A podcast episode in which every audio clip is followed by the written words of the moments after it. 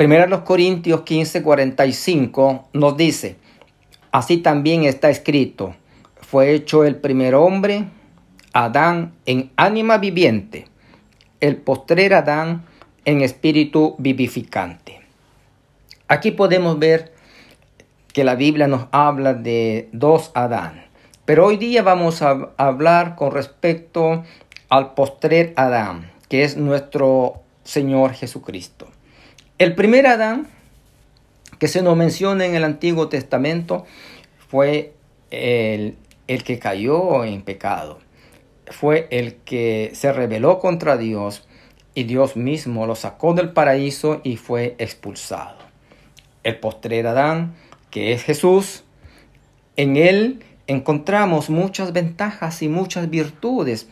Eso hay un contraste enorme entre el primer Adán con el postrer Adán. Jesucristo es el Hijo de Dios, el enviado del cielo. Al fracasar el primer Adán, entonces Dios nos envía al postrer Adán, a su Hijo, en amor, y porque Él tenía misericordia por la raza humana. Así que el primer Adán fue puesto en el paraíso y se rebeló contra su creador, contra Dios. Cayó en el pecado, a, lo que se puede llamar el pecado original. El resultado de, ese pecado fue para el hombre eh, una muerte espiritual y posteriormente también una muerte natural. Todo por causa del pecado. El pecado afectó a toda la raza humana, afectó a toda la creación de Dios. Por eso es que todo el hombre, todos los hombres, hoy en día, la Biblia nos habla sin excepción que somos todos pecadores. El primer Adán, que se nos menciona en Génesis, este primer Adán, la Biblia nos dice que él fue nuestro representante y fue nuestro primer representante. En Romanos 5, versículo 12, nos dice, de consiguiente, vino la reconciliación por uno. Así como el pecado entró en el mundo por un hombre, y por el pecado la muerte, y la muerte así pasó a todos los hombres, pues que todos pecaron. Adán, como la primera cabeza representativa de la humanidad, es una figura también de nuestro Señor Jesucristo. Este primer Adán fue la cabeza de una raza caída, de una humanidad eh, caída en el pecado por su desobediencia. Su, su desobediencia produjo grandes males a la humanidad entera, ya que por él entró el pecado al mundo. El primer pecado trajo una ruina moral y espiritual a todos los hombres. Y este se fue transmitiendo de generación en generación hasta el día de hoy. Cuando la Biblia nos dice acá, pues que todos pecaron, esto significa que todos pecaron en Adán, sin excepción. La Biblia nos habla que por cuanto todos pecaron y están destituidos de la gloria de Dios. La humanidad entera es descendiente de Adán. El primer pecado cometido por Adán y Eva también se le conoce como el pecado original de este primer pecado se originaron todos los demás pecados y todos los que nacemos, nacemos ya con el pecado en nuestros corazones. Y por ende, todo el mundo participa del pecado. No hay nadie que se salve que, que pudiera decir, yo soy santo, yo no tengo pecado. Cuando la Biblia habla todo lo contrario con respecto a los hombres. Por cuanto todos tenemos en Adán ¿ah? responsabilidad, porque de él, como nuestro representante, como nuestro primer padre original, ¿ah? él pecó, entonces su naturaleza y su pecado pasó a todos los hombres. En Romanos 5:19 nos dice, porque como por la desobediencia de un hombre, los muchos fueron constituidos pecadores. Ahí está. Por la desobediencia de un hombre, ¿que cuánto? En Adán. Los muchos fueron constituidos pecadores. O sea, toda la, la raza humana fuimos constituidos pecadores. ¿Por qué? Porque en Adán, que es nuestro Padre original, que nos representó ahí, Él cayó en pecado y todos nosotros y toda la raza humana es pecadora por naturaleza. Cuando dice acá, se dice, fueron constituidos pecadores. Significa, ¿qué cosa? Que somos culpables del pecado. Hay una pregunta que hacer. ¿Será injusto culpar a la humanidad del pecado cometido por Adán? La respuesta generalmente de los hombres es decir, sí es injusto que yo ahora en, e, este siglo XXI eh, eh, sea culpable del pecado de Adán. Eso es injusto, eso no puede ser. Eso es lo que dicen los hombres. Pero la respuesta de Dios que la encontramos en la Biblia, Dios que es el Dios justo y el sabio Dios, Él nos dice otra cosa, que no es injusto, que más bien Dios lo ve como, como em, es justo. ¿Por qué Dios ve justo que nosotros somos pecadores? Porque como nos dice la primera, la Biblia, como nos dice en primer lugar, porque nosotros estábamos potencialmente todos en Adán cuando Él cometió el pecado, como nuestro Padre original. Todas nuestras células, nuestra sangre, ¿ah? estaban también en Adán, en nuestro Padre original. ¿Cómo sabemos esto? La Biblia nos dice en Hechos 17, 26, nos dice muy claramente, y de una sangre ha hecho todo linaje de los hombres. ¿Se fija? Que de una sangre ha hecho todo linaje de los hombres. Para Dios, de una sola sangre ha hecho a todos los linajes de los hombres. A todos los hombres en este mundo, independientemente donde vivan y donde hayan nacido ustedes, Dios ha hecho de, de una sangre, nos ha hecho todos. ¿Y por qué? Porque nuestro padre Adán es nuestro padre original. En segundo lugar, porque Adán es nuestro padre original, ¿ah? y de él descendemos todos nosotros.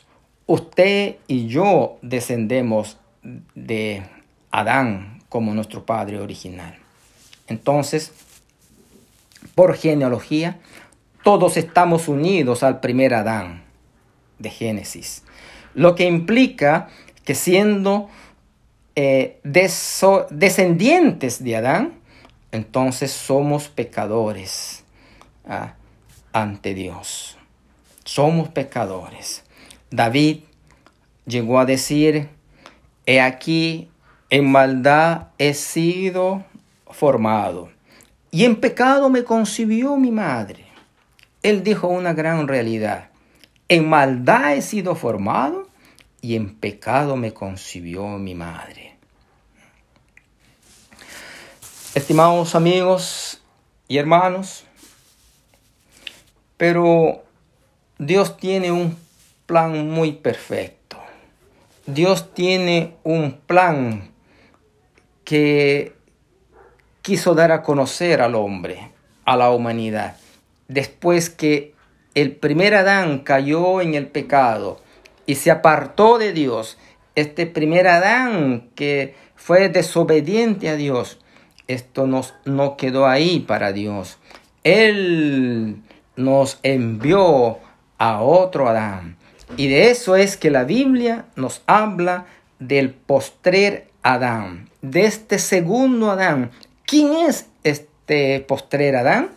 Es nuestro Señor Jesucristo, es el Hijo de Dios. Entonces, Él, Cristo, Él puede también a nosotros representarnos a todos. Él también nos representa como el postrer Adán, porque Él es la cabeza de una nueva naturaleza. El primer Adán fue la cabeza de una naturaleza caída en el Edén. El postrer Adán es la naturaleza de una nueva humanidad, de una nueva raza hoy en día. Por lo tanto, por la obediencia de este Adán, entonces también todos somos hechos justos delante de su presencia. Es una bendición tener a este postrer Adán. En Romanos 5:19, que hemos dado lectura, que nos dice, así por la obediencia de uno, los muchos serán constituidos justos. Justos. Dios ve al hombre que se acerca a Él, que entrega su corazón a Él, un hombre justo, porque Jesús ya pagó el precio de su pecado en la cruz. Entonces, por la obediencia de uno, los muchos serán constituidos justos. Esto es por la obediencia del postrer Adán, del bendito Redentor, el Señor Jesucristo. Cuando Cristo vino como postrer Adán, Él se convirtió en nuestro nuevo representante. Así que Cristo es el representante de toda una raza entera, una raza redimida por la sangre, por su sangre derramada en el Calvario. Él es el Hijo del Hombre en su naturaleza humana. Y cuando Él cumplió de modo perfecto la voluntad de Dios, lo hizo como nuestro representante. ¿eh? Cuando Él murió en la cruz, en su muerte expiatoria y vicaria, Él también representó al hombre entregando su vida y derramando su sangre. ¿Para qué?